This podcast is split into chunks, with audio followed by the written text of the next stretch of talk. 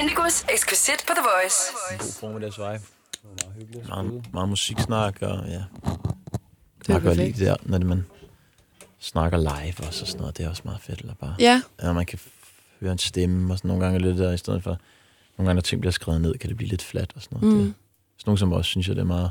Det er også det, vi gør, når vi laver musik. Det er stemme, man hører. Vi skriver ikke bøger endnu. nej, Så, det kan være, det kommer. Det er meget...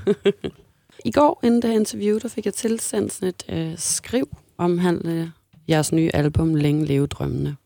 Og øh, der stod sådan her, Længe leve drømmene er et album, der er blevet til undervejs. Alle sangene er skabt i momentet og har kun kunnet lade sig gøre i netop denne tid, i lige netop denne ånd. Hvad betyder det? Jamen, det betyder, at vi besluttede os for at udgive noget musik hver den første i måneden hele 2019, og det vidste vi ikke på det tidspunkt, vi lavede den beslutning. Så vidste vi ikke, øh, hvad det var for noget musik. Så øh, som tiden gik, så øh, skrev vi og komponerede ud fra, hvad der skete i verden uden for vinduet, uden for studiet, hvad der skete i os selv og i familien, og de numre, der ligesom blev til i foråret, lød som foråret. Og de numre, der kom hen over sommeren og blev til fra den ene dag til den anden, de kunne kun komme ud om, om, om sommeren. Så det, det var ikke noget, vi kunne have produceret på forhånd, og så ligesom have lagt en plan om, at det her nummer skal ud om et år, og det her skal ud om et halvt år og sådan noget, fordi vi havde kun halvanden, halvanden to numre til at starte med, og så tog vi det fra måned til måned. Så det er det, der menes med det. Det var meget her og meget lige nu. Hvorfor valgte I at gøre det meget her og meget lige nu? Jeg tror, det der med at udgive albums, det er jo formatet lever heldigvis stadig, men, men branchen er også bare, den, bare hele musikbranchen er hele tiden en ung størrelse, og den er i konstant udvikling og sådan nogle ting. Det der med lige pludselig at sætte sig ned og arbejde fem år på et eller andet album, og så måske nogle af de sange, der blev til i starten, de føler man måske på en helt ny måde og sådan noget. Det der med bare at være inde ude, og har vi egentlig de sidste, lige siden vi udgav magisk faktisk, været i sådan en vibe, hvor vi nogle gange, når vi har haft et færdigt nummer, så har vi bare været sådan, det her nummer er faktisk færdigt, det lyder godt, det lyder som os lige nu, lad os smide det ud. I stedet for det der med, at måske det kunne passe en eller anden proces, hvis vi udgiver det næste sommer op til et eller andet album, op til et. Det er ikke sådan en måde, vi arbejdede på lige på det sidste. Det var noget, vi måske arbejdede med, sådan arbejdede måske for 10 år siden, men lige nu har vi gjort det på en anden måde. Så det har været fedt det der med at samle det, og bare være i nuet og udgive sådan det, vi havde, havde liggende, og der, hvor vi var i vores liv lige nu, i stedet for at prøve at planlægge på den en eller anden større plan. Når maj måned går i gang, har I så sat jer ned og været sådan, "Nå, nu skal vi skrive nummeret til denne her måned? Eller allerede på forhånd ligesom haft nogle følelser i kroppen, som I vidste, I ville skrive om i maj? Hvordan er processen foregået? Jamen, maj måned, maj måned var øh, at stige afsted par to. Mm. Ikke? Jo. Og øh, der havde vi faktisk en plan om at udgive det nummer, som kom i juni måned. Mm. Men der manglede nogle brækker, og der manglede noget krydderi til den ret der. Så øh, vi blev nødt til at sadle om i 11. time og udgive et nummer, som kun havde ligget og ulmet, gøre det færdigt, ringe til Søren Hus og spørge, om alt var okay, om han kunne lide det, og om hans familie var, nede med det. Og, og, og det viste sig at være et nummer, som jeg egentlig havde troet først skulle komme lidt senere, du ved, i industriferien. Jeg havde set sådan en film for mig, hvordan, hvordan vi kørte ned igennem Europa og lavede sådan en film, hvor vi steg op på bilerne og gik ud mod vandet og alt muligt. Jeg havde en film kørende ind i hovedet, mm. men det blev nødt til at være tidligere. Så det er også et perfekt billede på, hvordan, hvordan vi bare accepterede, at musikken bestemte ligesom, hvad der skulle komme. Øhm, fordi vi havde gang i noget, men det kunne ikke blive færdigt. Vi blev nødt til at gøre noget andet, og det endte med at blive lige præcis det nummer i den pågældende måned. Så Okay. vi havde idéer, men de idéer, de viste sig, at de, de, de måtte vige til fordel for, hvad der var lige nu og her, og det var, det var utrolig lærerigt faktisk. Så Ja, et andet, det, det et tog andet vi med. Ja. Et andet godt eksempel er for eksempel et nummer som Flight Mode, der kom ud i september måned, hvor vi havde sådan en idé om, at der havde været sommer, der havde været ture, vi havde både spillet øh, udendørskoncerter, samtidig med at vi havde været i studiet. Vi havde udgivet Magnolia, tror jeg, i august, som var sådan, var lidt mere optempo vibe og sådan nogle ting. Så vi havde en idé om, at i september, der, efter alt det her, der skal bare komme noget, man kan ånde ud til. Det skal bare være en, en instrumental, for eksempel. Mm. Det skal være noget chill-out musik eller sådan noget. Ideen var egentlig bare, at vi skulle udgive et beat, man kunne slappe af til.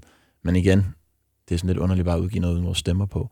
men, men det passede ind i det. Sådan, vi, vi nåede nærmest ikke at rejse øh, sidste år. Vi var måske på en, max to flyture eller noget. En af dem var til Sardinien, hvor vi skulle lave noget musik.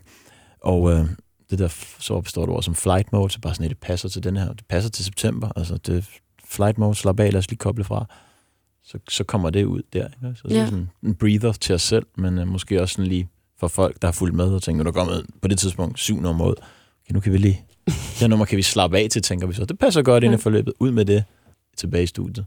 Altså, interessant måde, synes jeg. Jamen, det synes jeg nemlig også. På. ja. Så kommer der netop sådan nogle ting, som måske ikke lige... Et nummer som Flight Mode havde vi nok ikke puttet ud som et...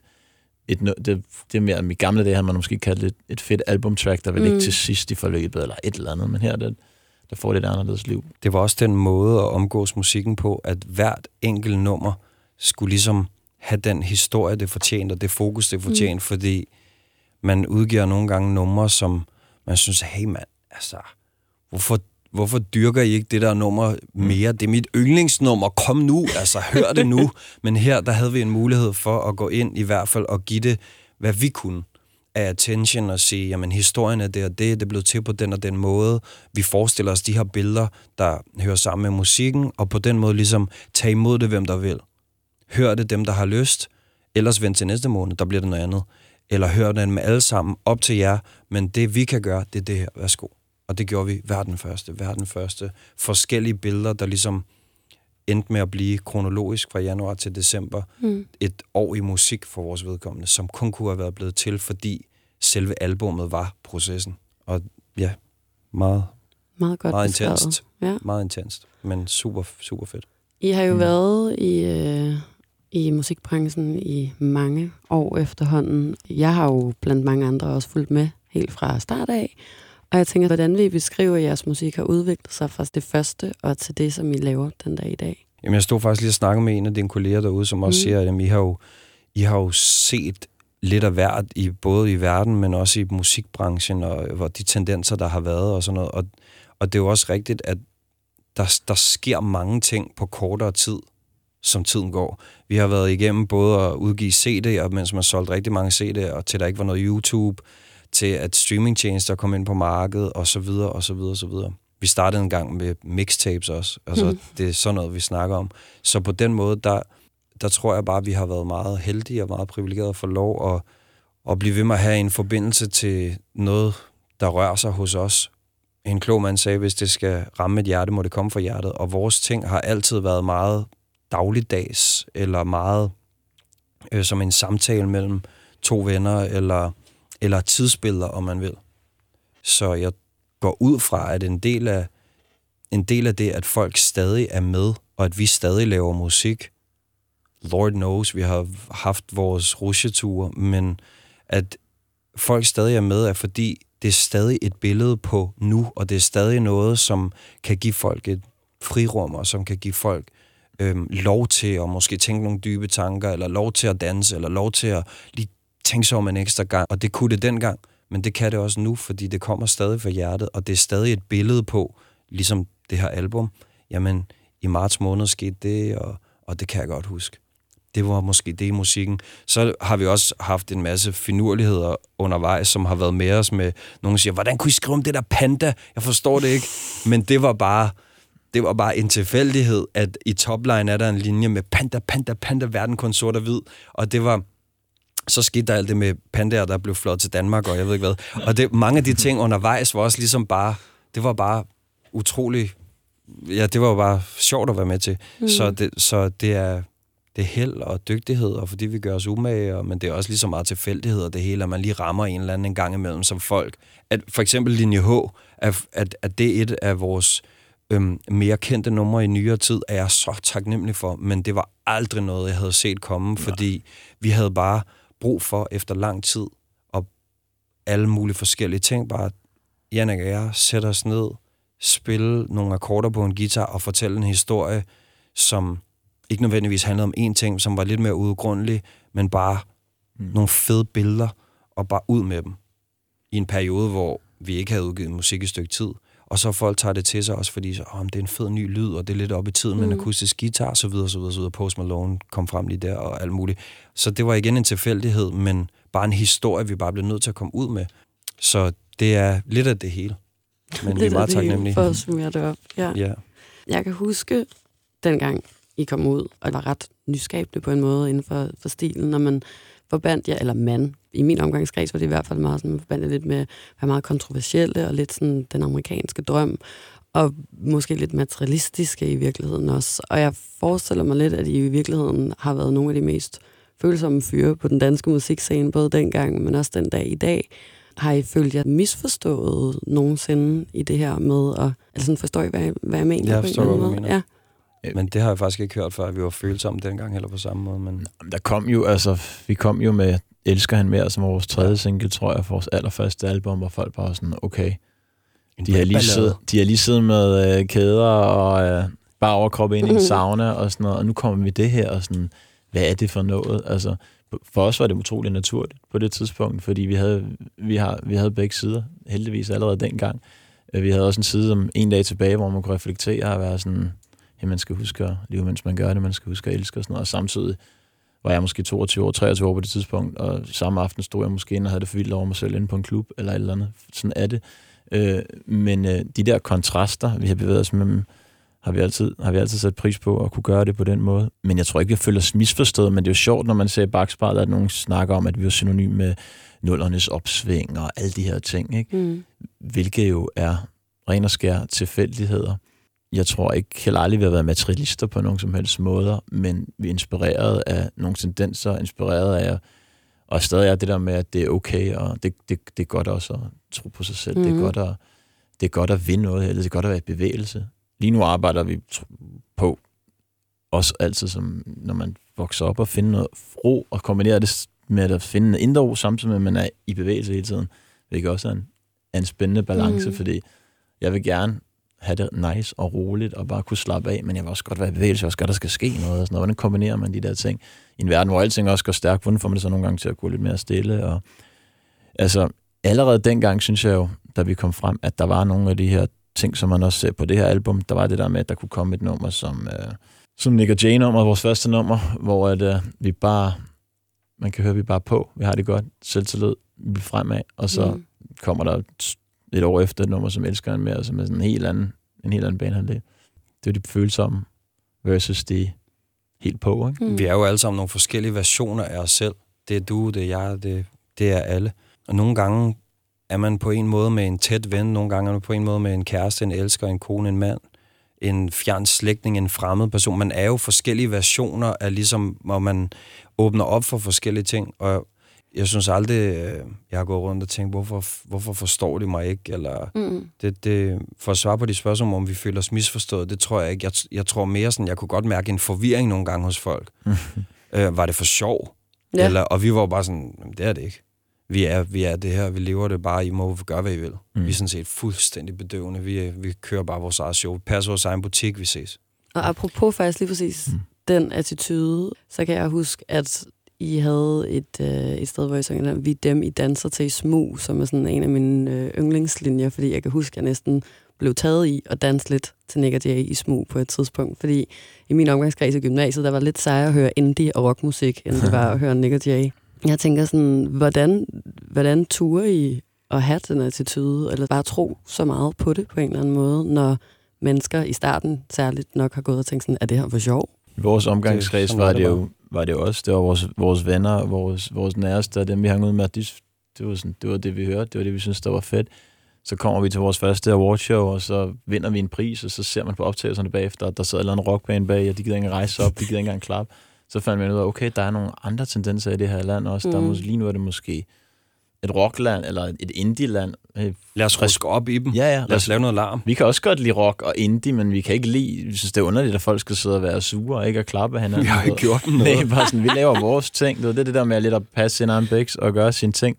Men der var, en, der var nogle lidt andre tendenser på det tidspunkt. Ingen tvivl om det. Der er nogle nye spændende bølger, der kører i landet lige nu, som vi bestemt ikke var dengang. Men så har der sikkert været, altså hvis du er indie-ekspert, så har der sikkert sket noget vildt spændende i indie-rock-verden på det tidspunkt, men der var ingen grund til at være sur. Altså vi, vi er også musikere, og det var, det var ikke fordi, vi havde brug for at gå ind og sige, nu skal I virkelig se, hvor musisk vi er. Vi havde bare brug for at bare aftale med os selv. Hey, hvis- når folk gør det der, eller skal være sure på os, så smiler vi bare, og så gør vi bare vores ting endnu mere. Altså, så, så laver vi et til nummer i den dur, ikke? Altså, Så det var eller vores vej, i stedet for at lave den der sang, hvor vi skulle disse hele branchen, eller, eller, andet, eller sådan hæve os over andre og sådan noget. Vi feedede også bare lidt på det. Hvis folk blev sure over det, så var det jo fordi, det rørte noget hos dem. Så tænkte vi, "Nå, men så er der sikkert noget om det. Altså, så, vi, kan jo ikke, vi skader jo ikke nogen. Vi, vi snakker jo bare om at have det godt og om fest, og det samme i dag. Om folk kan, om folk kan tage det til sig, at der er noget mere åndelighed. Mm, Det er jo op til folk. Mm.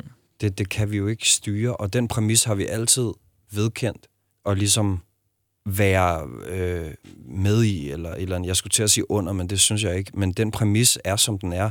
Man kreerer nogle ting, man skaber nogle ting, og man slipper dem. Det er stadig en del af en selv, men man slipper dem, og så er det jo op til folk, hvad de vil gøre ved det. Vi er ikke dem, der stopper tingene ned i halsen og kommer til røde løber og premiere og står hver eneste på et tv-show, hver eneste gang vi udgiver ny musik, fordi vi vil så meget som overhovedet muligt lade musikken tale for sig selv. Og det, ja, det er det, vi gør. Så det er stadig for et publikum. Der kommer stadig mange mennesker til koncerterne, og der er stadig folk, der lytter til musikken, og det, det er sådan set alt, vi kan bede om. Mm. Det, vi ønsker ikke rigtig noget andet i forbindelse med det musik. Hvordan det bliver forstået, det er op til folk. Så Og nu talte vi netop om jeres sådan start i det hele, men I har jo faktisk også været med til at hjælpe nogle af de allerstørste øh, hvad hedder det, artister, vi har herhjemme frem. Tilbage i 2011, der lavede I nemlig en øh, version 2 af Giv mig dine tanker, sammen med blandt andet Kit og Casey og Chili. ja, det er Og, vildt nok, de øh, har været her i så lang tid allerede. Ja. De er ikke de nye mere. nej. Nej, det er det nemlig ikke. Og jeg kom til at tænke mig sådan, hvorfor, hvorfor gjorde I egentlig det? igen, der var heller ikke nogen tanker omkring, at nu var det bare det helt rigtige at gøre, fordi vi var på Mhm. vej frem. Vi, specielt Nick lurer rimelig meget på, på YouTube, synes jeg nogle gange, hvor du viser mig sådan, har du set, hvad der sker her? Og sådan noget. Du viser mig i hvert fald hele det der Casey crew der, og altså Mm. helt uh, BOC og sådan noget, og alle de drenge, der er på vej frem der. Ja, de havde så- bare noget anderledes, ikke? De Ja. havde noget på hjertet Og- og nogle historier at fortælle. Det var, det var interessant. Det var bare sådan, hey, har jeg lyst til at komme og spytte nogle rim? Eller sådan mm. noget. Ja. I skal bare lægge et vers, så ser vi, hvad der sker. Det var egentlig ret Øhm. klassisk, fordi i stedet, for, at vi, i stedet for, at vi skulle lave en sang med en af dem, så tænkte vi bare, "Men lad os bare samle alle dem, vi synes, der er fedest, Mm. og på et nummer. Mm. Det bliver lidt kortere vers, men det bliver, en, det bliver bare en fed det bliver en fed konstellation at se, hvad der sker, hvis vi går ind i studiet, hvad det er, de kommer med for nogle vers. Vi blander os ikke. De kommer bare med det, det vi kommer med, og så ser vi, hvad der sker. Også sjovt at se, hvordan de, deres stil har udviklet sig derfra og sådan noget. Altså, hvordan de helt klart også er blevet dygtigere og er gået nogle, ud af nogle stier, man måske ikke lige havde set komme på dem og sådan noget. Det, har været, det synes jeg har været fedt at se. Jeg har ikke lige set den komme, at for eksempel, at, Casey lige pludselig begynder at lave sindssygt melodiske hooks, eller Mhm. at Gilly skulle være en af de mest streamede artister, og alle de der ting, ikke? Jeg så mere på den, jeg kan huske, jeg tænkte, han er sådan rimelig... Han har noget Eminem med nogle af de der vilde rim og sådan Mm. noget. Og ham der Young, han spyttede virkelig sikkert. Han var bare sådan, okay, han leverede bare første vers, ud igen. Kid kom lidt sent og havde bare gang i noget, man ikke helt forstod, men som var interessant, fordi han bare var Kid og startede jo en, en vild bølge. Han var Ja. helt klart en af de aller, aller, Ja, han var, sådan, første, der... han var sådan en ungdomshus-rapper, altså en autonom rapper, som jo, det havde man jo ikke set før på den måde. Og jeg kunne kende noget, af- jeg kunne kende noget af den der vildskab i mig selv, og ja. hos Young genkende nogle andre ting, og hos Chili en ting. Så på mm. den måde, der var det jo ligesom noget, der de appellerede til noget forskelligt hos os, og den dag i dag, der har de jo, der har de jo også selv været på nogle, de har været på nogle vilde rejser, som de har jo ment det musik. Det, det har de jo, og de står jo nærmest stærkere end nogensinde. Mm. Så det er meget, ja, det er meget spændende. Kan I huske, at der ligesom har været nogen til at vise jer vejen på et eller andet tidspunkt? Eller jeg ved ikke, om I lige viste de her rapper vejen, men altså nogen, der sådan har gjort det samme for jer på et eller andet tidspunkt? Altså, jeg føler, at vi mestendels har klaret os selv. Mm. Det har været, det har været mere et spørgsmål om at lære, hvordan vi ikke ville gøre tingene faktisk, hvilket var lige så meget værd øhm, undervejs. Med at se, okay, folk gør det og det, det synes jeg ikke, vi skal. Eller, okay, nu har de gjort det der derovre, brrr, det, det, det skal vi i hvert fald ikke gøre.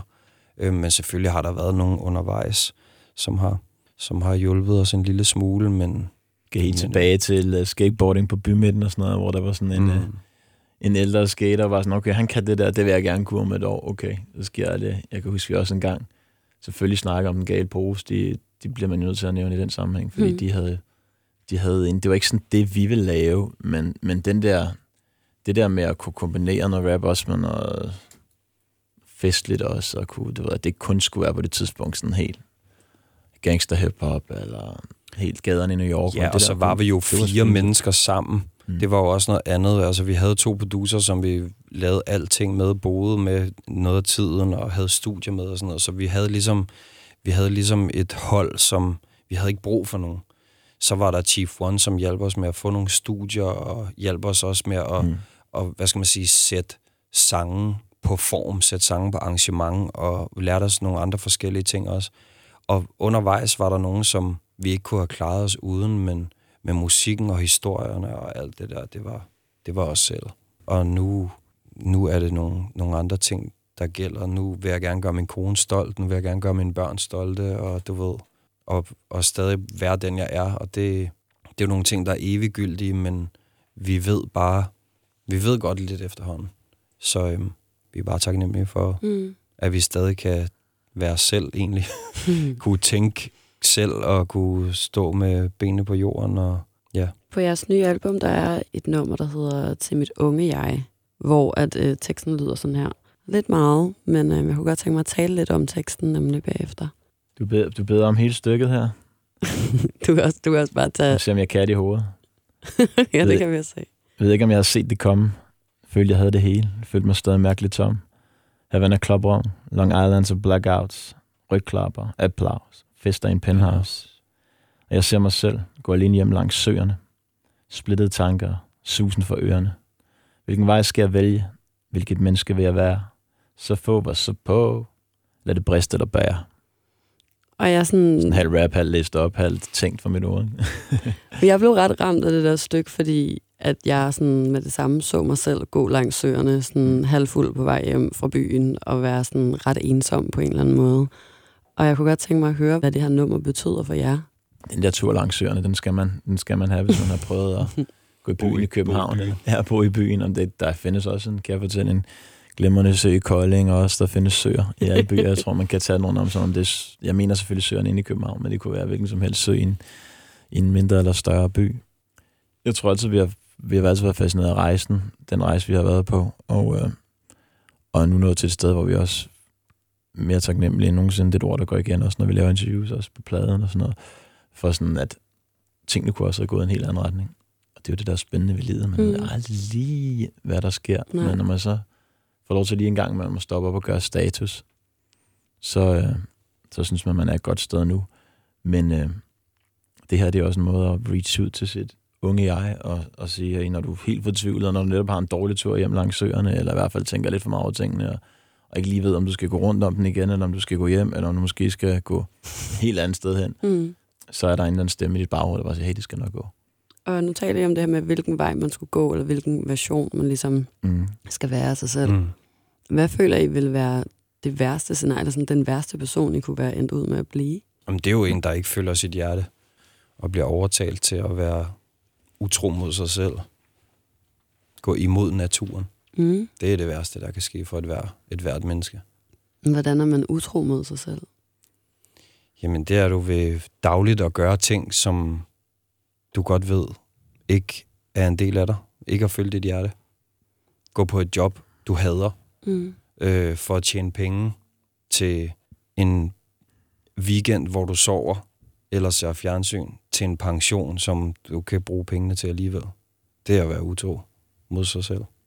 Og det er jo sådan, som samfundet er skruet sammen i dag, der, der skal man altså, man skal altså, øh, man skal altså være klar i spyttet og tænke over tingene, hvis man skal kunne udfylde de forskellige roller, det kræves i samfundet efterhånden. Så øh, jeg tror, man skal være meget glad, hvis man bare kan finde ud af at vælge at være taknemmelig og være glad hver eneste dag, man står op, og du ved, smile sammen med de folk, man har valgt at omgive sig med, og, og være glad i livet, fordi er man det modsatte, så bliver det en lang, trist rejse. Nu gjorde du det næsten lige her, men jeg kunne godt tænke mig, hvis I kunne sige et... Det var faktisk næsten præcis det, du gjorde, men til alle de andre sådan lidt halvfulde mennesker på vej hjem langs søerne. Hvad vil det ligesom give dem med? Jamen, det handler jo om at finde det smukke i alting, Mm. fordi det kan man godt. Det, det kan godt lade sig gøre at finde lyset i alting, og satse på det gode, fordi enough with the bullshit nu. Der er nok lort i verden, så der skal være nogen, som kæmper for Ja. det gode. Jeg øh, fik en klage fra en ung pige den anden dag, da jeg havde lavet mit interview med The Minds of 99, fordi det ikke handlede om ting, der betød noget, synes hun. Greta Thunberg eller øh, global opvarmning og sådan nogle ting. Og så tænkte jeg, øh, det er jo egentlig perfekt nok lige at tage med til jer, fordi jeg har jo faktisk lavet en sang, der til dels handler lidt om, at vi skal passe bedre på, øh, på jorden. Den hedder Dråber af lys, så ikke jeg så meget fejl, ikke? Mm-hmm. Hvorfor har I lavet det nummer? I den her proces, hvor vi har lavet det her værk og det her album, der var, der var på et tidspunkt, der var nået til marts måned, hvor vi havde lavet to, udgivet to fuldfede numre, så havde vi egentlig ikke så synderligt meget mere materiale på det tidspunkt, end en masse idéer. En af de ting, der lå, det var en masse ord, jeg havde skrevet ned på min telefon og på nogle papirer og på nogle blogge, og noget, der havde et emne, som jeg havde sådan... Det havde i hvert fald været noget, der havde været på mit hjerte i noget tid, og noget, jeg havde kommet, gået tilbage til hver gang. Jeg sådan, hoppede lidt væk fra det, hoppede jeg lidt ind i det igen. Og det var noget masse ord, der faktisk havde ligget nogle år, og kom hele tiden nye linjer til på den her blog. Og øh, ideen var egentlig bare, at man måske i det her forløb, fordi det, det var hver måned, det, vi har ikke, vi har ikke lovet, at det skulle komme en single hver måned, eller en sang, vi har med vilje bare sagt en udgivelse, så det mm. kunne også godt være, at jeg bare læste nogle ord op, eller et eller andet, eller ikke han sang et stykke, eller han lavede en instrumental, eller vi udgav en uh, guitar solo, hvad ved jeg. Men i hvert fald de her ord var egentlig mere tænkt som noget, jeg enten holde for mig selv, eller, eller læse op for nogle andre, eller måske kunne det blive nogle spoken words, eller et eller andet. Men jeg startede i hvert fald med bare at læse alle de her ord op for, for Nick i studiet, og så blev vi hurtigt enige om, at det måske ville passe rimelig godt ind i den her proces, selvom det egentlig var et emne, som man jo nødvendigvis ikke vil være noget, man laver musik til. Altså, Mm. kan man snakke om de her ting, og samtidig lave et popnummer? Er det noget, man overhovedet selv gider høre på om fem år, eller er det bare noget, man skal have for sig selv, og snakke med sin, igen, som vi sagde tidligere, mange af vores numre er noget, som kunne være en snak mellem venner. Øhm, men øh, som det er skrevet frem, så, så synes vi, at det, det, kunne, det kunne godt noget med musik ind over os, selvom det starter som sådan nærmest snak, og så Mm. bliver mere med musik. Ja. Og det kunne være rart med en form for omkvæd, hvor man lige kunne trække vejret og lige fordøje alle de ord, og selv lige slappe lidt af i det, og så komme tilbage til nogle flere ord. Og igen, måske vil man, hvis man har tænkt radioregi eller streamingregi, lavet versene kortere, eller, eller lavet det mere optempo, eller et eller andet. Men det, de der ord skulle bare have den plads, de skulle have. Og øh, hvis ikke det var spoken word, så skulle de i hvert fald have mulighed for at blive bredt ud over en lang, en lang produktion. Mm. Så øh, det er også et af de numre, jeg ikke tror, jeg blevet til, hvis ikke vi havde udgivet hver måned og gjort Ja. det på den her måde, fordi så tror jeg faktisk bare, det havde forblevet på min laptop eller på et stykke papir. Så Ja, man er jo med i, man er jo med i dine spørgsmål og med i dine tanker på en eller anden måde, fordi at det, det bevidst er spørgsmål, der stilles. Hvad nu hvis det, og hvad nu hvis det. Så, så det er jo sådan, det er jo ligesom, det er jo ligesom at læse i, i Jays dagbog på en eller anden måde, Mm. og det, ja, det kunne kun blive til på den her måde. Ja. Og det, det er jeg meget stolt af, at have været med til det nummer der. Jeg føler, jeg er med til det. Nå, men jeg føler ikke, at det er noget, vi har... Du ved, skal vi lave et nummer om det og det og det? det sådan er det aldrig. Det er ligesom, Nej. her kommer han med nogle tanker og nogle sætninger, som, okay, det er så vildt det der. Det rører mig virkelig, virkelig, virkelig meget. Så vil du gerne have et omkvæd på. Så laver vi det. Tager fragmenter her fra nogle andre ting her. Okay, det bliver til et nummer. Skal vi udgive det? Det er noget andet. Lad os bare gøre det. Lad os gøre det, fordi det ligger os på sinden. Hvis vi tænker den slags, så gør mange det også. At det så igen dumper ned i en tid, hvor det er et hot emne og alle mm. de Mm. der ting, jamen det er typisk også på en eller anden måde. Men det er ikke noget, det kan man jo vælge at tro på, men det er ikke noget, det er ikke noget der er beregnet. Nej. Det er bare lige der, hvor det er. Og det tror jeg godt, folk kan mærke. Mm. Så Kan du lukke til lige at læse det der, eller sige det der stykke højt? Ja, jeg var selv en del af nullernes opsving, velstand og bling bling, fan af de fine ting. Men vi kan alle skabe en forandring, selvom vejen er lang. Vi kunne kigge af, vi kunne finde vejen sammen. Det er ud af tab og fortvivlelse, at den bedste kunst bliver skabt. De største tænker bliver født. Idéerne de følger trop, og dråber af lys fylder natten op. Tak. Føler I? Det er sådan en oplæser. tak for det. Jukeboxen. Ja. Er det vigtigt for jer på en eller anden måde at gå foran med sådan nogle her ting? Altså ikke sådan her ting, men med sådan et her emne for eksempel, der er det jo sådan helt forbilledagtigt at lave en sang, der handler om noget, der er så stort og så vigtigt, og som betyder så meget for rigtig mange mennesker, og så ligesom sige, det betyder også noget for os, at vi passer godt på jorden. Jamen, det er vigtigt, og det er vigtigt at, at være ægte Og det er vigtigt, at vi, at vi er tro mod os selv, og at vi ligesom tager ansvar for de ting, der melder sig, og ikke bare lægger det til side, fordi det ikke passer ind i et koncept eller en udgivelsesplan eller et eller andet. Vi snakker om de ting, der rører sig hos os, og, og det skal vi blive ved med. Og modsat hvad for eksempel en politiker eller en Greta kan gøre, så er det jo så er det en anden måde, vi gør det på. Det er aldrig en hed. Det er aldrig sådan, nu skal du gøre det her. Folk skal selv tænke. Ja. Det er nogle spørgsmål, som ikke siger, og det er tanker, og det er sådan, hvis folk bare bliver inspireret af det, så er det, så er det godt, men vi bliver ikke dem, altså det er derfor, vi ikke er politikere. Vi bliver ikke dem, der siger, nu skal du gøre det her. Nu er det det her, du skal sige til dit unge jeg. Nu er det det her, du skal gøre for at redde klimaet. Det er bare sådan, det er nogle tanker og nogle spørgsmål, og så ja, kan man tage det ind, hvis man vil. Så det er vigtigt for jer på en eller anden måde at røre noget i folk, der måske kan få dem til at tænke over ting, som de ikke har tænkt over før, eller reflektere over noget, som... Altså ja, ja det, hører, det hører med. Mm. Men igen er det først og fremmest ud fra en tankegang, som, som nu engang er, som den er hos os. Jeg tænker på min måde, du tænker på din måde. Vi skaber det, og så, og så udgiver vi det, fordi vi tænker, okay, det her, det kan vi mærke. Mm. Det kan vi mærke lige, lige i hjertet, og vi kan mærke det i maven. Det rører noget, men så må det også røre nogle andre mennesker, der er noget på spil. Godt, lad os, lad os gøre det. Vi kunne aldrig udgive noget, øh, fordi det var planlagt til en bestemt en bestemt øh, periode, at det skulle komme ud, og så ville, vi, så ville vi udgive det lige meget hvad.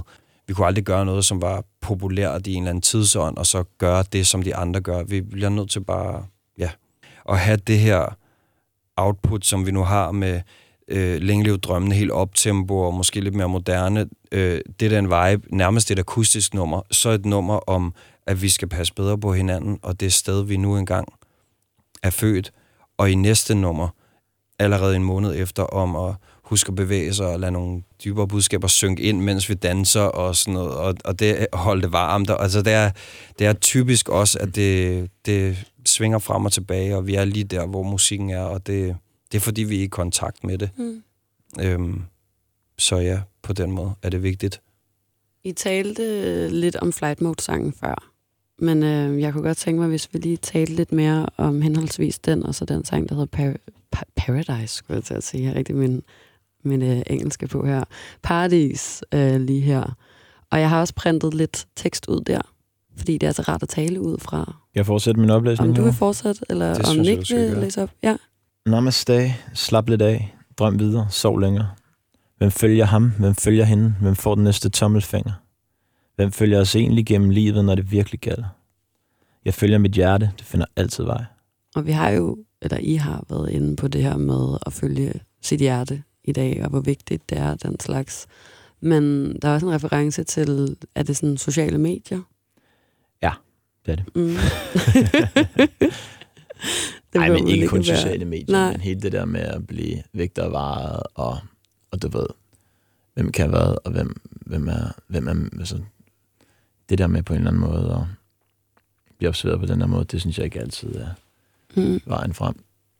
Og øh, det er selvfølgelig også det der med, at øh, jeg igen, og hvad er det, der virkelig betyder noget? Er det sådan, er det den der tommelfinger, eller er det bare et, øh, et kram for en, en homie, eller ja, jeg synes i hvert fald, det er værd også at, at vende en gang imellem, fordi den der verden, den kan man også godt blive noget tabt i en gang imellem. Ja, det kan man nemlig. Det kan man virkelig. Øh, så øh, det er en af de der, det, det, det er også en af de der små fælder. Det kan nogle gange give noget rigtig godt, også ingen tvivl om det, måske. Men det er noget nyt, som man skal lære at navigere i, og, øh, og som også er det- den var der måske ikke dengang vi kom frem. Der var det måske nogle andre ting, mm. som også stadig her nu, men det her det er en af de ting, hvor folk også kan fare vildt, det er helt sikkert. Det er helt sikkert. Mm. Og det er ikke, fordi jeg skal komme og fortælle, hvordan man lige finder ud af den her labyrint, nej. fordi igen, det er også, snakker til sig selv også. Men øh, man lærer hele tiden. Man navigerer i den her spændende verden, hvor der nogle gange sker lidt for meget, ikke? Jo, og det er jo også nogle spørgsmål lige der. Du tænker ja. jo også højt. Ja. Hvem følger hende? Hvem følger ham? Who cares? ja. Hvem følger dig egentlig gennem livet, når det virkelig gælder? Mig, siger dem så, som er på det. Mm. Fordi det vil jeg gerne. Jeg vil gerne, jeg vil gerne følge sad i livet og, og gøre de ting, som virkelig betyder noget og sådan noget. Så på den måde er det jo... Man kan jo lave et form for svar på de ting. Forestiller mig, når man hører man hører de ting, fordi det kunne lige så godt være andre mennesker, der tænker det. Og det er igen ud for parolen, at hvis vi tænker det, hvis vi synes noget er på en, så må der også være andre, der har det sådan. Øhm, så ja, ud med det. Det er ligesom ens folkeskolelærer sagde til en, da, da, jeg kan huske, hun sagde det til mig, til, når jeg ikke turde række hånden op for at stille et spørgsmål. Så sådan, hvis du har det spørgsmål, så er der sikkert også mange af de andre i klassen, der ikke har øh, forstået det rigtigt og gerne vil stille spørgsmålet. Ja. Det er der sikkert også. Mm. Jeg tror også, øh, her i universets store klasse, at folk har rimelig mange spørgsmål, de går og tumler med, fordi der foregår også nogle mærkelige ting. Ja. S- øhm, det handler om at satse på det, man synes giver mening, det der er indhold i, og det der, ja, det der rører en, og det man kan se en langsigtet, det er jo også det, det handler om, om at blive, når man bliver ældre, så er det jo ikke kun, det er jo ikke kun for dig selv, og det er jo ikke kun noget, der gælder lige nu og her. Det er også meget rart at, at have en udsigt til, okay, men det her, det her, det er rart at være i. Lad det fortsætte så længe som muligt. Har I selv følt jer sådan lidt fanget i hele den her digitalisering? Nej, ikke rigtigt. Ikke rigtigt. Altså, jeg synes, jeg synes, at man skal tænke sig om, hvordan man bruger det der. Og at man ikke, at ens telefon ikke er en del af en. Altså, det, Mm. det er den ikke. Det bliver den aldrig. Det er bare en dims.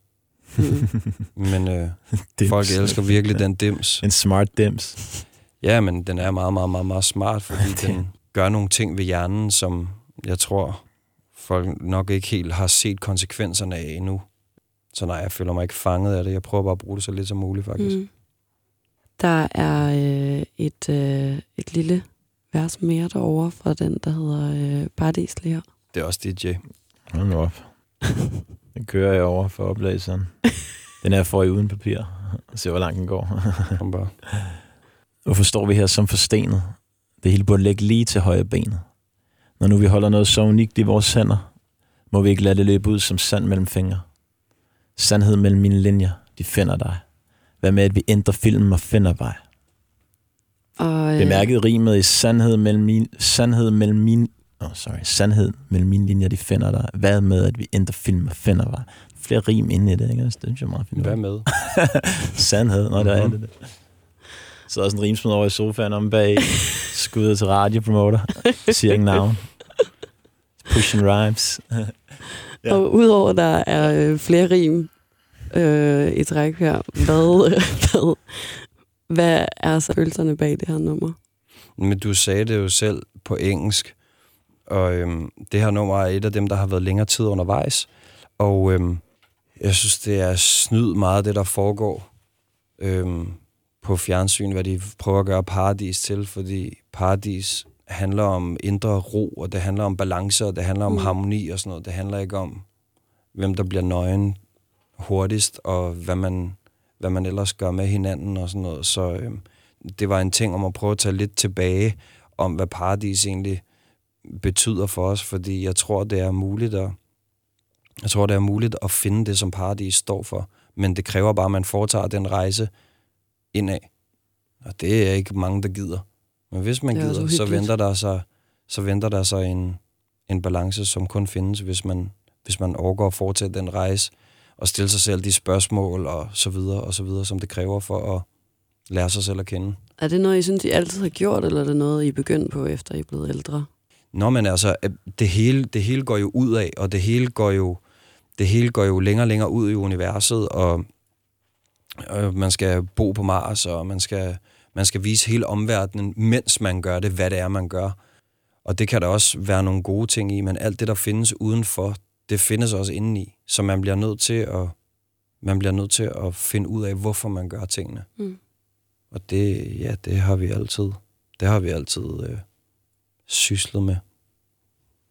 Det kræver også noget mod i hvert fald. Hvorfor gør man, som man gør, og hvem vil man gerne være? Hvor kommer man fra, og hvor skal man hen? Og alle de spørgsmål, som er lette at hoppe over, når man bare bedøver sig selv, eller gør ligesom de andre, eller et eller andet. Mhm. Ikke? Så Det er så sandt, som det er sagt. Det kræver bare, at man tør på en eller anden måde, tænker jeg. Ikke? jo, men det er jo et hvert menneskes ansvar at stille sig selv nogle af de spørgsmål, og ligesom finde ud af, finde ud af, hvem man er, helt Mm. inderst inde. Men ja, selvfølgelig. Det er en livslang mission. Mm. Og nu vi er ved, øh, ved jeres tekster, så øh, kunne jeg godt tænke mig at høre, om I sådan, har noget, som I synes er noget, I vil ønske, I aldrig havde udgivet, eller måske det værste, I synes, I har lavet. Om der er der nogle numre, vi ikke spiller den dag i dag, men det er mere fordi, ja. det er mere fordi det så meget andet af vores musik, eller måske som det he, som al vores musik er, et, et, et tidsbillede, og nogle af de ting er bare, nogle af de ting er bare ligesom, det, det, nogle, nogle af de vers kan være for langt væk fra mig. Nogle af de omkvæd kan måske være for langt væk fra dig, eller et eller andet. Det er ikke, fordi vi har noget imod de numre, men det står bare så meget for en periode, som man ikke altid lige kan hoppe ind i. Sådan er det bare. Mm-hmm. Altså, det, musik er en, en, jo en direkte forbindelse. Det er jo en tidsmaskine på en måde. Og en dag tilbage kan vi kun spille, hvis vi mærker den, og hvis vi er klar til at levere det budskab, som ligger i den sang, ellers så, så kan vi ikke spille den. Altså, man kan ikke bare sådan du, ved, du kan ikke bare dankdere den der sang af. Det kan ikke lade sig gøre. Ja. Og sådan er der flere af dem, der Ja. At de, de skal leveres, som man sådan selv føler dem samtidig. Så man står og tænker på uh, en eller anden serie, man så dagen inden, og så spiller en dag tilbage. Det, det går ikke. Den skal, man, sådan, den skal man være i. Den forpligter den der sang for os. Den, den spiller vi ikke for sjov. Det er der ikke nogen af vores numre, vi gør, men nogle gange, altså, så, det kører aldrig på autopilot, det gør det ikke. Men der er selvfølgelig nogle numre, der måske, hvor det er nogle hvor det er produktionen, der er lige så vigtig, eller hvor det er, der er nogle moves, vi laver, eller her er der bare noget, der skal ske sammen med publikum i det nummer. Men en dag tilbage, for eksempel, den, nogle gange så tager vi den bare ikke med, fordi der er det, der er det bare ikke tiden. Men, øh, Hvad for en følelse skal I ligesom have i kroppen, for at viben er der til at spille en dag tilbage? Jamen, der skal man jo bare være, der skal man jo være fuldstændig klar på at gå ind i den film, det er, og forestille sig, hvordan det er, hvis man skulle have fra i morgen. Så det, det er et simpelt svar, det er, at jamen, man bliver nødt til at være der og se det for sig, for at kunne levere det budskab, og for at det kan, det kan ramme plet. Og, øhm, og hvis man ikke lige er i, hvis man ikke lige er i den film, hvis man måske bare mest af alt har lyst til at whatever, noget andet, jamen så dur det ikke. Mm. Øhm, skal der er ikke noget, vi har fortrudt. Altså, jeg vil mere sige, mange af de numre, vi har lavet, som måske har været... Der kan være nogle vrede numre, der kan være noget whatever, men det har vi altid lagt...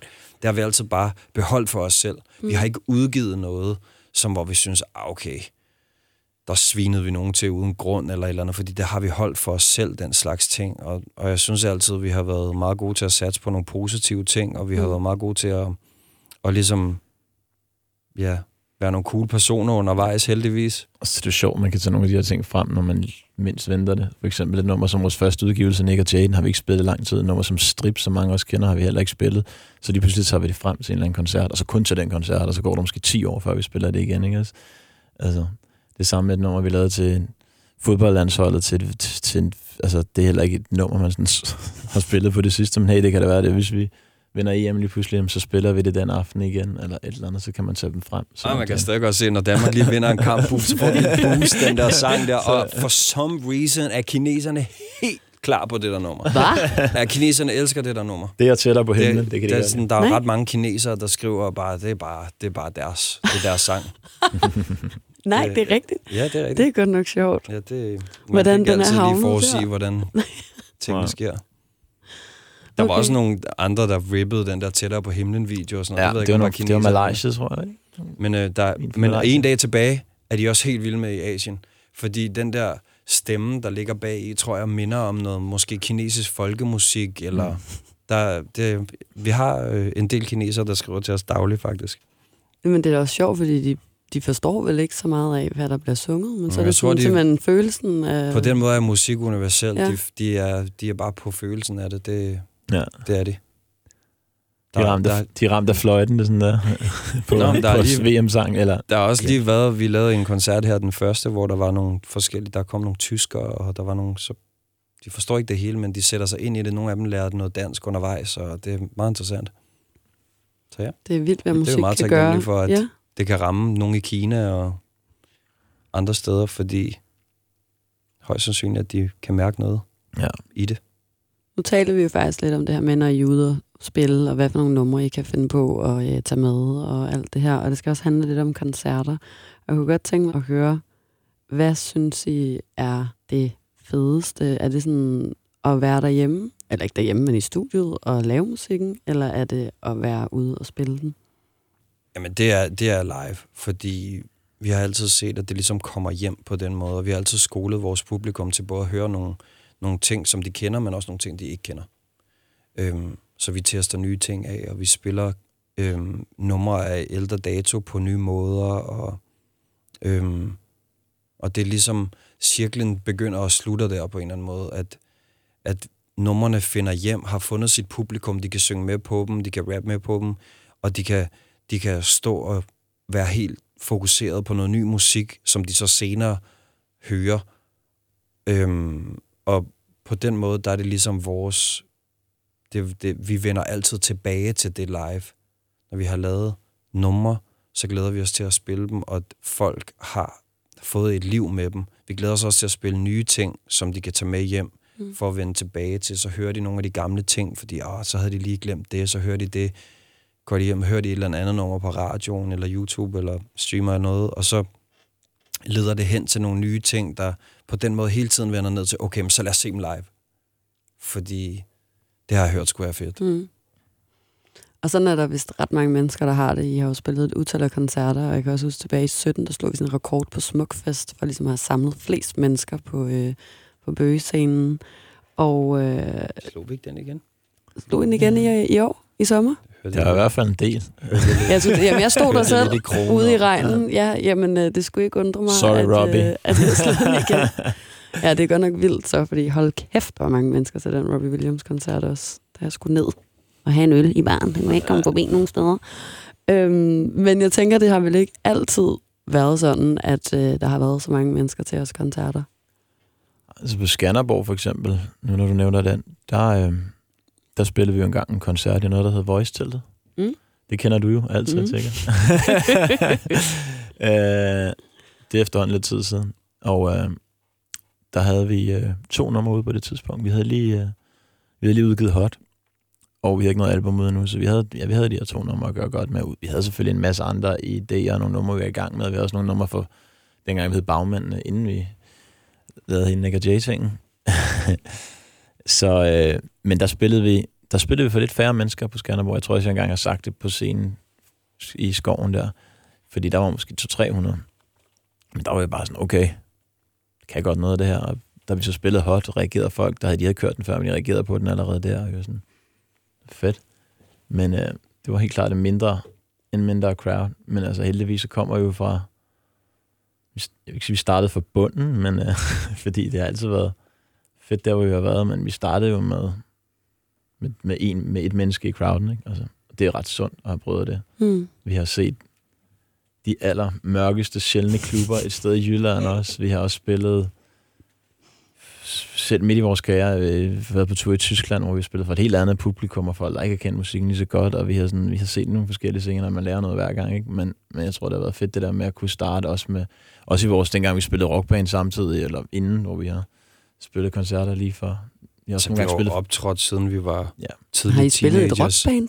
Ja, vi har spillet mange forskellige band. Jeg har spillet, jeg har spillet keyboard øh, med et band på bymidten i Værløs, og vi har jo haft ungdomsbands, og vi har sunget kor og gået til guitar og klaver og blokfløjter, jeg ved ikke hvad. Så altså på den måde, så har vi jo, vi har jo altid optrådt, altså siden, vi- ja, jeg kan huske familiefødselsdagene fra, jeg var helt lille og sad og spillede klaver og sådan noget, så det er jo, Ja. det, det, det lå bare i kortene, at, at vi skulle gøre det, og da vi, da vi begyndte at optræde sammen, der, der, der gik det rimelig hurtigt med, at vi havde øhm, et stort publikum og ligesom, hvad skal man sige, performe for, om de så følte det alle sammen og så videre. Det var ikke fordi, de kun kom til os, men vi blev ret hurtigt smidt ind på de der store festivalscener og, Ja, og sådan noget, hvor det, det den dag i dag, der kan man godt se, at selvom en artist er måske er en populær artist, så kan de godt, de kan godt, det kan godt tage 10 år for folk at, at bygge en, en god Mm. mm. tid op på et eller andet grønt koncert, eller hvad man nu vælger at spille på, ikke? Ja. Men der var vi heldige, der røg vi ret hurtigt ind under sådan en, okay, men så lad os se, hvad I kan. Så folk kom for at se giraffen, som det hed så dengang. som vi kaldte os selv dengang. Giraffen. Øhm, jeg har et indtryk af, at selvom vi Vidste de stopper- forresten, at giraffer, de, øh, de sover mellem den en og to timer i døgnet? Ja, jo større- Altså, I et helt døgn. Jo større dyr bliver, jo mindre sover de. Ja, og så kan de lægge deres hoved sådan... De har den her lange her, så de kan lægge den og hvile på deres lænd, på deres, på deres ryg, sådan kan de lægge tilbage i det der sovebud. De ligger sjældent ned, fordi de jo altså også i en savanne, hvor der kan komme en eller anden voldsom løve, ikke? Altså, siger du til mig, at en giraf, den står og sover med Ja, ho- gør hovedet den som regel, ja. omme på sin lænd? Kan den? Det står så. Jeg vil En elefant sover også kun af. en time i døgnet. Okay, ja. Det kan godt være, det kun er pattedyr, den regel gælder for, men, men, Okay, øh, hvis det ikke. Jeg men tror, prøv en også var sådan lidt mere, havde lidt mere... men de jeg bevæger sig jo også forholdsvis langsomt. Altså, de bruger Ja. ja. ikke lige så meget energi som en eller anden tissemyr, der bare fiser rundt Ja. ja. og Jeg har brug for at akkumulere energi hele tiden, ikke også? Sover en tissemyr lang tid, og det er sjældent, man ser dem, man ser dem sove. Ja. Ja. Sjældent man ser dem sove. Ja, det skal også, Måske jeg hvis har man det. lægger mere. Men det er virkelig en vej, man kan gå ned af, så kan man begynde at fundere over rigtig mange ting i dyreriget, ikke? Altså, hvor, hvordan en tissemyre sover, og hvordan det Ja. ja. kan lade sig gøre. Og Jeg tænker også lidt over fisk, for den sags skyld. Ja. Ja. Hvordan de kan sove, ikke? Jo. Altså, De sover mere end elefanter og giraffer i hvert fald. Men det er nok et helt andet program. ja, jeg skulle til at sige, ja, inden fordi jeg brugte rigtig lang tid på at google, hvordan sådan en akvariefisk føder for ikke så lang tid siden, for det var vildt interessant. Bare spørg Jay. ja. Gå i gang med klassiker. Sådan en guldfisk derom. Jeg tror, den er fremavlet. jeg ved ikke, om den Det sådan kommer ind i... Men ja, den er fin. Ja, den er rigtig fin, ja. Men øh, tilbage til... Den føder Øh, levende unger, by the way. til, hvad for noget? Den føder levende unger, den der i hvert fald. Ja, den der overgør. Ja. Men, Men, det er jo meget forskelligt. Nogle fisk føder levende unger, nogle lægger æg. Ikke? Jo, men den føder levende, og det er jo derfor, jeg synes, det var så Nå, vildt. ja, se. Fordi jeg, var sådan, jeg kunne ikke forestille mig, hvordan det egentlig så ud. Jeg bare vågnet op nogle gange, da jeg var lille, og så har min, mit akvarie været fyldt med 30 fisk mere, Ja. ja. end der var, da jeg gik i seng. Ja. Men øhm, som sagt, det må vi lave en anden podcast Det lyder om som. Ja. øhm, jeg tænker, at øh, hvis I stoppede med at lave musik i morgen eller et eller andet, så vil I stadig øh, kunne turnere de næste 25 år og spille festivaler og firmafester og den slags. Hvordan tror I egentlig, at de næste år kommer til at se ud? Jamen, øh, nu har vi annonceret en akustisk tur for første gang, så det skal vi til maj måned. Mm. Øhm, men inden det, så øh, planlægger vi en rigtig god lang siesta, fordi det har været ret intenst øh, den sidste periode, så øh, vi skal øh, slappe lidt af. Spille nogle brætspil og sådan noget. Ja, brætspil er faktisk som en god idé. Fuld brætspil. Så snakker vi også om, om vi skal lave... Altså, vi har... Ikke sige, vi har fået klager, men vi har, vi har indtil videre kun annonceret sådan en koncert i København og omegn næste år, og det er sådan lidt mindre, så den er heldigvis udsolgt. Det er blevet meget hurtigt, så det kan godt være, at vi skal snakke om også at lave. Altså nu har vi udgivet alle de her numre, og vi har samlet det på et værk, så det kunne give mening jo at, at spille nogle ting næste år. Det skal vi nok lige... Det planlægger vi, og så annoncerer vi et eller andet, og så spiller vi brætspil. Jeg glæder mig til at hænge ud med min familie ordentligt, Mm. fokuseret i rigtig lang tid. Mm. Det kan jeg godt forstå. Ja. Og nu øh, nævnte I selv i den her akustiske tur. Hvordan kan det være, at I har lyst til at gøre det hele på, på den måde lige pludselig? Det er jo en ret anderledes stil. Jamen, vi har snakket om det i, i rigtig lang tid, og den blev ved med at dukke op, den der skud. Er det nu, vi gør det? Ja, måske. Og så kom der noget andet. Mm. Mm. Øhm, så nu havde vi bare... Øh, vi havde noget linje H, og vi havde noget, det der en vibe, og vi havde nogle andre forskellige ting, som bare lige pludselig gjorde sig utrolig godt akustisk, og det der med også bare at give slip. Og vi har altid lavet meget elektronisk musik, men øh, vores idé er at lade være med at have computer med overhovedet. Og kun lave det helt akustisk. Og det er sådan et, det er sådan et, øh, det er sådan et skridt, som jeg tror øh, bringer utrolig mange ting med sig, som det er ligesom før og efter, man har lavet sådan noget der.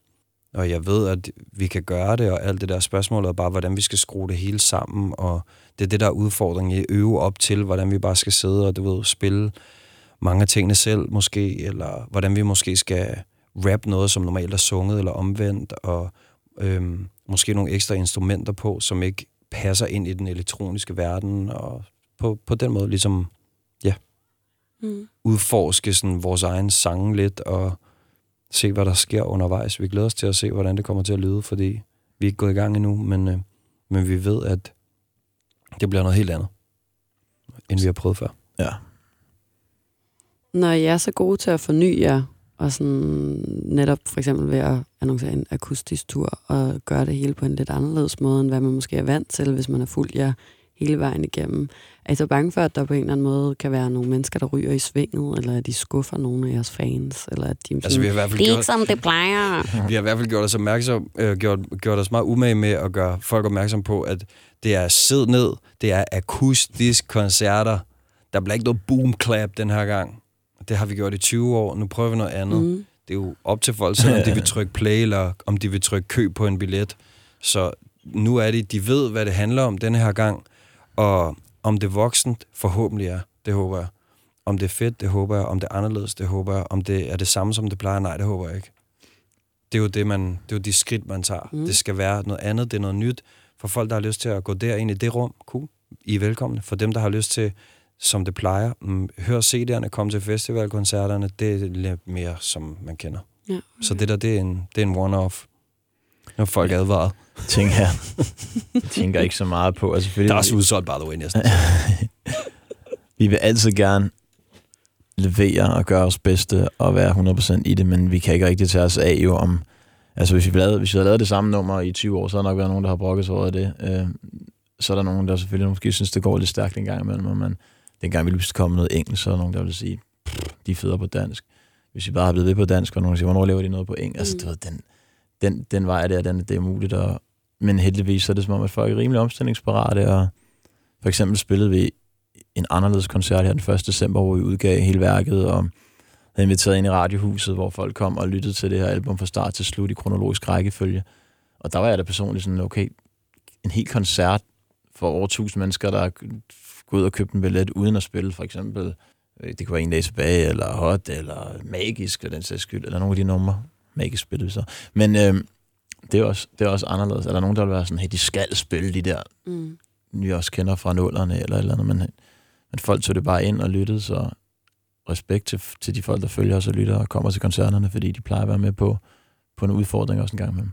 Ja, det er det. Altså, nogle gange kan man se folk rejse op og næsten lave rave-agtige stemninger i en utrolig smuk, klassisk musiksal, eller Yeah.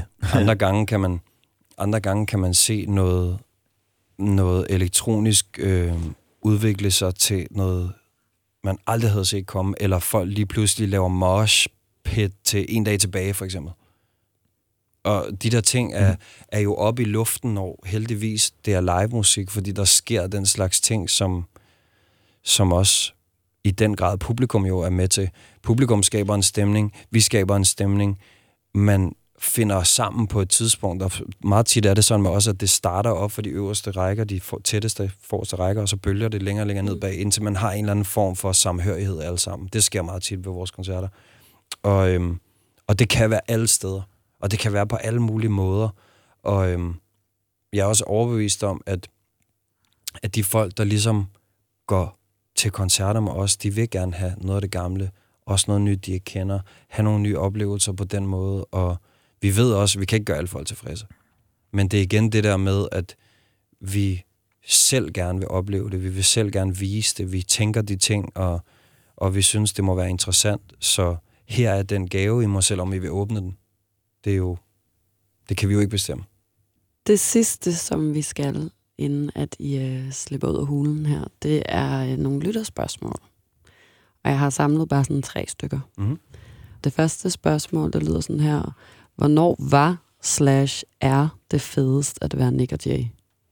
Jamen, Nick og Jay er jo næsten... Altså, det er jo så tæt på Niklas og Jannik, som det overhovedet kan blive. Men hvis man skal skælne, når det nu er Nick og Jay, der bliver spurgt om, Mm. så er det live, for mit vedkommende. Ja, jeg tror også, jo før for eksempel den oplevelse, vi havde den 1. december inde i sådan radiohus, hvor man får lov til at spille spritnye numre, og folk bare virkelig lytter og tager ind, og vi får lov til at udtrykke vores følelser og spille de her numre, vi arbejder på hele året, bare det hele går op i en højere enhed, og man kan se tilbage på, på de ting, der er sket. Det, det er fantastisk. Mm. Og så er der en her, der spørger, øh, hvordan har I kunne forblive sammen i så lang tid? Har det ikke været hårdt at gå så meget op af hinanden? Jo, det er jo ligesom alt muligt andet. Altså, det er jo, der, skal, der skal både sol og vand til for at få planterne til at gro, så øh, det handler bare om at være, bare være ærlig. Se, Ja. hvor er det fantastisk det hele. Og når det ikke er det, så siger man, hey, øh, bliver nødt til lige at tale om det her. Ja. Løser man det?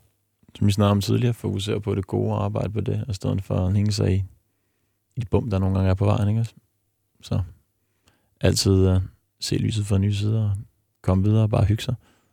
Det kører. Og øh, så er der den her, hvad er det værste ved at være Nick Jay, eller måske det sværeste? Jamen, det er det der berømthed. Det, det er en meget mærkelig størrelse. Men man er jo selv der i livet, fordi man har taget de valg, mm. som man nu engang har. Og øh, vi ved jo præcis, at bare havde man, det gør mig mere berømt. Sådan en linje, den hænger stadig med. Det kan, kan jeg jo ikke løbe fra. Jeg har jo selv valgt det. Mm. Men den berømthed, det er, det er noget meget, meget, meget mærkeligt noget. Det gad jeg godt at være det gad jeg godt at være for uden den dag i dag. Bare kunne spille koncerterne, og så bare gå hjem og hygge mig. Men, så er det øh, det. sådan er det. Det er, som det er. Og ja. det, jeg er taknemmelig for det hele, men det værste ved det, det er den måde, som, som hvad berømthed gør ved mennesker, og hvad fame ja. gør ved folk. Altså, det, det er sindssygt. Øhm, og jeg ved da også godt, at det på sin vis har, har ændret mig som person, fordi det er meget unaturligt. Men øh, jeg gør mit bedste, og det er, det, det er, det er virkelig skruet op, det der. Altså, så det, det, det er det værste ved det. Når du siger, at det, at, at det kan få sådan det værste frem i mennesker, eller at det gør noget ved mennesker, er det så sådan dem, der bliver berømte, eller er det også for mennesker sådan omkring? Det er måske endnu mere folk, der gerne vil være det i hvert fald. Fordi de har en idé om, at det er, det er den det, det, er, det er det sidste, de mangler i deres liv, eller det er det, der får det hele til at gå op, eller et eller andet. Ikke? Hvis de bliver berømte, og folk siger deres navn på gaden, så er deres lykke gjort. Hvad folk ikke vil gøre for berømmelse, altså, det er jo håbløst. Det er håbløst. Og især fordi, især fordi vi ved godt, hvad der er på den anden side. Mm. Jamen, der er bare flere spørgsmål. Sådan er det. Og når folk bliver berømte, jamen, altså, hvad skal, det, når de bliver berømte, og de er ligeglade hvorfor, så er det, så ringer klokkerne. Det er, det er ikke så godt. Okay, det er ikke så sundt. Nej. Nej, det tror jeg bestemt ikke. er du enig i, at det er det sværeste? Eller det værste? Øhm, altså, jeg synes ja, og den, den del med at balancere mellem gerne og vil blive med at lave de koncerter, som vi elsker, og putte noget musik ud, der kan blive spillet på radioen, eller gøre vores bedste og lave noget fed ny musik, men samtidig kombinere det med, så det med at være på, jeg kan godt lide at være på, men jeg kan godt lide 100% selv at styre det. Jeg kan godt, jeg, alt, sådan, alt, hvad folk får, når vi spiller live, er 100% ægte. Det gør, at, at man måske ikke ser os wild out i et eller andet tv-program, eller være på klubben, eller et eller andet, men så det, de, alt det bliver så, kommer ud, når vi spiller, det kommer ud, når vi er i studiet, det kommer ud de steder stadigvæk. Men, men alt det, der også følger med, det tror jeg sådan, balancerer mellem det, det kan være, det kan være svært, fordi og det eksperimenterer vi også meget ved, hvad behøver man gøre, og så skal man, man gøre kun det, man har lyst til, men mm. samtidig er der også nogle ting, der sådan, jeg vil gerne også have, at der er nogle, det, vores musik kan blive med at inspirere, men jeg er ikke interesseret i at blive ved med bare at skubbe det ned, jeg vil ikke skubbe ned i halsen på folk, så sådan, kunne det være fedt at sidde inde i et eller andet program og lige sige albumet ude? Ja, det kunne det nok godt, fordi det kunne inspirere nogle folk, men føler mig tilpas derinde, måske ikke lige det program, så skal jeg måske ikke, og den der balancegang er vigtig. Det, bliver med have, det er vigtigt at blive med at have sig selv med i det lige meget hvad, ikke også? Vil jeg gerne lægge noget op på Instagram? Nej, det gider jeg egentlig ikke i dag, selvom man nogen siger, det burde vi måske, fordi det er vigtigt. Men det kan være om tre dage, synes jeg, det er fedt lige at lægge det her billede op for en fantastisk koncert eller et eller andet andet, ikke?